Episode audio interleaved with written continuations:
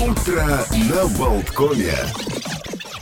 Мы продолжаем с событиями то ли уже календаря, то ли э, праздника, потому что ну, вот отмечается день, э, такой загадочный день Диби Купера в Соединенных Штатах Америки, причем уже 51 как бы э, год. Эм, ну и что это за Диби Купер? Вот так, давайте, это у нас такой долгий будет лонгрид. Собственно, под этим псевдонимом знает человека, имя на самом деле которого абсолютно неизвестно. Это загадочная история с угоном самолета, которая состоялась в этот день, в 1971 году. Э, некий, значит, человек, который, по-моему, он э, Д. Купер, в общем, как бы Дэн. купил... Дэн, Дэн, Дэн Купер. Дэн Купер, а журналист, который плохо что-то расслышал, когда полиция там объявляла, он Ди Купером его назвал, и вот это э, имя просто полетело, дальше уже стали копировать эту газетную статью, и в результате он остался в истории как Ди Купер. Ну, благодаря этому а, потом э, появился я чуть не сказал реальный персонаж, один из культовых персонажей был назван а, в его честь, но к этому мы еще вернемся, это будет в самом конце истории, такая пускай останется интрига, что это за персонаж очень известного и мегапопулярного, очень странного сериала. Кто начнет?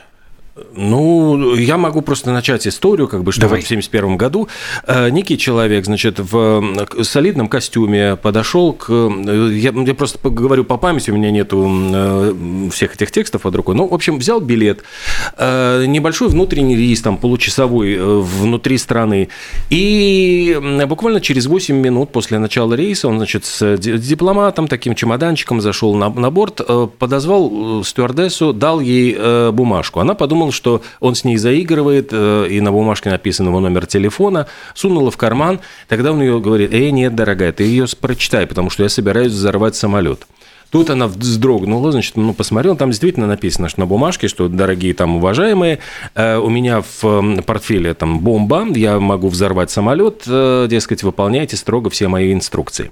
Ну, так еще Приоткрыл чемодан, и внутри виднелись несколько цилиндров, от которых шли обмотанные изолентой провода и большая батарея. Ну, вот говорят, что вот просто стюардесса говорит, а вы правда, типа, можете взорвать? Дорогая, ты что, я, меня в чем-то подозреваешь, что я вру, вот смотри, и там открывает, и все показывает. Да, ну и требованием его было не, он не сразу, он, так, он красиво зашел. Значит, э, описание такое. А рост, возраст около 40 лет, рост около 180 сантиметров, вес около 80 килограммов, глаза карие, кожа смуглая, одет в легкое черное пальто, темный костюм, белую рубашку, черный галстук с заколкой перламутровой булавкой, это важно. А на ногах туфли Булавка мокасины. потом у нас появится да, еще в рассказе. В руках небольшой чемодан-портфель, так его вот будут описывать свидетели потом.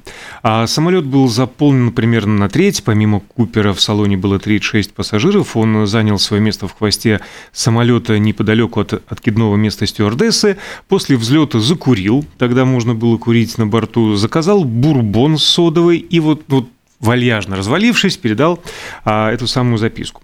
А, показав э, содержимое чемодана, он попросил стюардессу передать пилотам требования 200 тысяч немеченными 20-долларовыми купюрами и два парашютных комплекта по основному. То есть 4, 4, 4 парашюта. Да, по основному и запасному в каждом, причем парашюты должны быть спортивные, а не военные, что тоже, кстати, важно и добавил, что самолет приземлится в Сиэтле только после того, как подготовят деньги и парашют, иначе взорвет бомбу. А летели они в Сиэтл из э, Портленда. Я да, продолжу? Да, да, но просто я хочу сказать, что э, затем, в принципе, все оценили его хитрость, потому что почему два комплекта парашюта э, подозревали, что он собирается спрыгнуть с самолета с заложником. Mm-hmm. И учитывая, что ну, вот эти, эти комплекты будут распределяться вот непонятно, вот 50-50, э, какой кому достанется, он подстраховывал себя от того, что ему могли подсунуть парашют бракованный, который не раскроется. Ну, в итоге, ну как в итоге, дела развивались следующим образом. Стюардесса по-тихому все передала пилотам, те связались с диспетчером, а, подключились полиция и ФБР. Да, а, как Олег правильно сказал, от Портленда до Сиэтла лететь было около получаса, но самолет еще около двух часов кружил над аэропортом, пока собирали деньги, искали а парашюты, чтобы э, обойтись без паники в салоне, пассажирам сказали, что посадка задерживается по техническим причинам. Сам Купер Купер вел себя мега спокойно, был подчеркнуто вежлив со стюардессами, а, заказал еще виски, оставил щедрые чаевые. А когда самолет приземлился, Купер потребовал, чтобы его заправили, а в самолете погасили огни, и таким образом снайперы, а, которые были э, рассредоточены в аэропорту, не могли видеть, что происходит внутри салона. Принесли деньги, принесли парашюты. А Купер отпустил всех пассажиров и двух стюардесс. Еще одна бортпроводница, два пилота и борт-инженер остались в самолете, и тогда Купер выдвинул новые требования. Лететь на юго-восток в сторону Мехико на минимально возможной скорости, примерно 185 км в час и на высоте не более 3000 метров, да еще и с выпущенными а, шасси, на что пилот ему сказал, мужик, мы не долетим при таких условиях у нас горючки хватит минут на 40.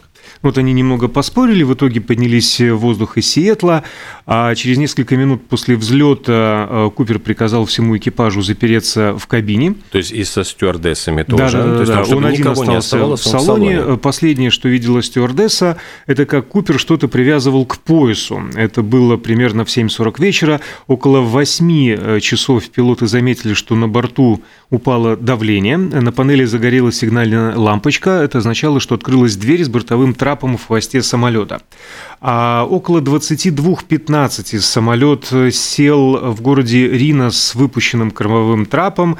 Э, из кабины пилотов его нельзя было а, закрыть. Самолет окружили полиция, агенты ФБР, но в салоне было молчание. В итоге, когда все-таки Командир экипажа вышел в салон, там никого не увидел, обыскали весь самолет. Угонщик исчез вместе с одним комплектом парашютов, деньгами и чемоданом с бомбой.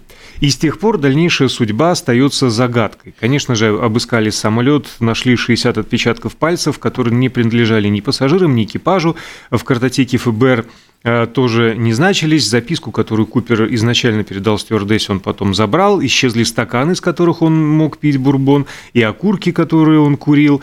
И второй... Окурки, кстати, исчезли, они, он их не забрал с собой, а они исчезли загадочным образом из дела. Вот как, как это произошло, непонятно. То есть по тем временам, может быть, это не было такой большой уликой, а вот сейчас, вот учитывая все эти ДНК возможности, это бы очень сильно пригодилось. Ну и возвращаемся к галстуку с заколкой. Единственное, что обнаружили, это его. Он лежал на соседнем кресле рядом с местом, э, билет на который купил Купер. А на нем обнаружили частички ДНК, которые потом сличались с образцами подозреваемых, но совпадений не было, и ФБР предположили, что частички эти могли вообще не принадлежать угонщику, он мог одолжить галстук или а, купить подержанный только в 2010-х годах, потому что исследования продолжались. На галстуке обнаружили частицы титана, и появилась версия, что этот Купер мог быть инженером или менеджером на химическом или мета металлообрабатывающем заводе, либо а, сотрудником Боинга, так как все эти элементы использовались в разработке одного из сверхзвуковых и самолетов. это все объясняет, почему он знал, как открыть этот э, задний люк, и, ну, вот, в принципе, ориентировался да. и был совершенно спокоен, понимая, ну, как бы весь план у него был в голове, он не импровизировал, он шел четко по плану. Ну, по полетному плану потом э, сравнили, и выяснилось, что, в общем-то, выпрыгнул он из самолета примерно в 50 километрах от Портленда, в общем-то, вернулся туда же, откуда вылетал, но точное место приземления а, обнаружить было трудно. Опять же, да, это было в 71 году. В 80-м мальчишка, восьмилетний Брайан Инграм, играл со своей семьей на берегу речки Колумбия, а, разгребая песчаный берег, чтобы развести костер, обнаружил три пакета с 20 долларовыми купюрами. А по номерам следователи установили, что это те самые, которые выдали Куперу. Лежали они в том же порядке, э, в котором изложи, э, сложили их изначально, поэтому предположили, что пачки выпали во время прыжка, и, судя по их плохому состоянию, все эти годы лежали в песке и в воде. А вокруг, значит, э, в этом месте все перерыли, больше ничего Подожди, не нашли. Там есть еще вот э, очень интересный момент. Э, ученые, которые изучали эти все купюры, они сказали, что там, значит, какой-то, в общем, присутствовало какой-то пыльца или там чего-то, какой-то элемент вот морской фауны, который они утверждали, что выпрыгнул он в ноябре, а купюры могли попасть не раньше, чем весной. То есть вот опять какой-то за... опять загадка. загадка. Вот почему несколько месяцев между его... А попутно ведь обыскали всю местность вот по дороге следования самолета, то есть там просто прочесали э, настолько тщательно, что нашли закопанный там скелет девочки, там да, раскрыли попутно еще попутно там... несколько убийств раскрыли. Убийств, да. да, там, то есть все-все-все. Э, но э, самого Купера, следов его никаких нет. Ну и предположили, что, в принципе, ну, уместно было предположить, что до Земли он не долетел, по крайней мере, живым, потому что прыгал он в мега неблагоприятных э, погодных условиях. Была гроза и практически нулевая э, видимость, а одет он был, а еще и минусовая температура, легкий костюм, туфли, мокасины. Приземлиться мог либо на заснеженную вершину горы, либо в холодную воду. Э, при этом он даже вместе с парашютами не просил шлема, и, самое главное, из двух основных парашютов Купер выбрал самый старый. Когда полиция выбирала парашюты а, в одной из парашютных школ Сиэтла, в спешке захватили учебный э, парашют-макет, который был зашит и мог не раскрыться, точнее, не мог раскрыться. Именно его в качестве запасного выбрал Купер. У таких макетов есть специальная маркировка, профессионал бы в этом разбирался и заметил. Ну, опять же, либо это такое искушенное самоубийство, либо он просто не знал. Подозреваемых э, было ну, не счесть. За все годы по делу прошли около 1200 человек. Сотни э, сдались полиции, объявили себя Дэном Купером. Еще несколько человек перед смертью признавались в угоне самолета. Десятки заявили, что по описанию преступник напоминает кого-то из родственников или знакомых. Мою тещу! У, Купера сразу же появилось несколько фанатов и подражателей. Только за следующий 72 год было предпринято 15 попыток угона самолета по такому же э, сценарию. И, кстати, э, одним из подозреваемых э, был человек, который точно так же угнал самолет за несколько лет до Купера. Решили, что он мог повторить свой подвиг, но у него было стабильное алиби, он зависал в запое в Лас-Вегасе в тот момент. А после, после, после этой э, истории усилили меры безопасности. Во-первых, появился обязательный досмотр багажа и обыск подозрительных пассажиров. Сейчас странно представить, что этого когда-то нет, не было. Вы представьте себе, что человек просто занес бомбу на борт самолета, вот с ну, чемоданчиком. Что хочешь, что и несешь. Да, да, да. и несешь, да. Вот, ну... а в двери кабин пилотов э, начали встраивать глазок, чтобы экипаж мог наблюдать за тем, что происходит в салоне. Опять же, странно представить, что когда-то этого глазка не было, просто дверь закрыл, ты не знаешь, что за твоей спиной происходит. И в следующий раз правила безопасности усилили только а, после падения башен близнецов в Нью-Йорке в сентябре 2001 года. Кроме того, а, на Боингах и других самолетах ставили а, специальное устройство, которое не давало выпустить задний трап во время полета, и назвали его в честь угонщика как раз лопасть Купера. А, так вот, благодаря широкой известности и множеству неразгаданных тайн и загадок, эта история Дэна Купера появилась, ну, отразилась и в кинематографе, и в литературе, и в музыке. Так вот, в 1981 году в США вышел приключенческий фильм «Погоня за Ди Би Купером», а, который был основан на э, романе американского писателя Джей Рида «Свободное падение». А кроме того, а, собственно, к чему я подводил, э, Ди Би Купер – это фамилия и инициалы агента ФБР Дейла Бартоломео Купера из Твин Пикса. Вот, столько тайн, столько тайн, что как Twin Peaks мог обойтись э, без такого персонажа. Ну и одна из самых свежих отсылок э, – телесериал киновселенной Марвел «Локи» 2021 а, года. По сюжету первой серии «Славная миссия» Купером был сам Локи. Эм, да, в 63 году, в этот день, еще одна такая загадка, которая произошла необъяснимая. Э, Джек Руби, человек, связанный с мафией, там, по владелец ночного клуба, смертельно ранил э, человека которого подозревали в убийстве президента Джона Кеннеди, Ли Харви Освальда. Э, напомню, что вот Освальда арестовали в тот же день, в день убийства, был объявлен, в общем, там план перехвата, условно говоря, его арестовали, по в кинотеатре схватили, и э, арестовали не агенты спецслужб, а полицейские. И вот э, те, кто придерживается теории заговора, они говорят, что агенты спецслужб должны были застрелить сразу же вот Ли Харви Освальда при аресте, ну, как бы оказал сопротивление и концы в воду. То, что его арестовали полицейские, смешало планы, потому что он провел ночь в полицейском участке, это продлило жизнь э, Ли Харви Освальду еще на сутки. И э, утром, когда его должны были переводить в тюрьму, внезапно, ну там собрались журналисты там у двери, то есть там э, все это убийство произошло на глазах э, многих людей. Джек Руби так и не сознался, не объяснил, почему он застрелил Ли Харви Освальда. Он умер в тюрьме, говорили, что это как бы он от болезни, опять-таки, в общем-то, через какое-то время.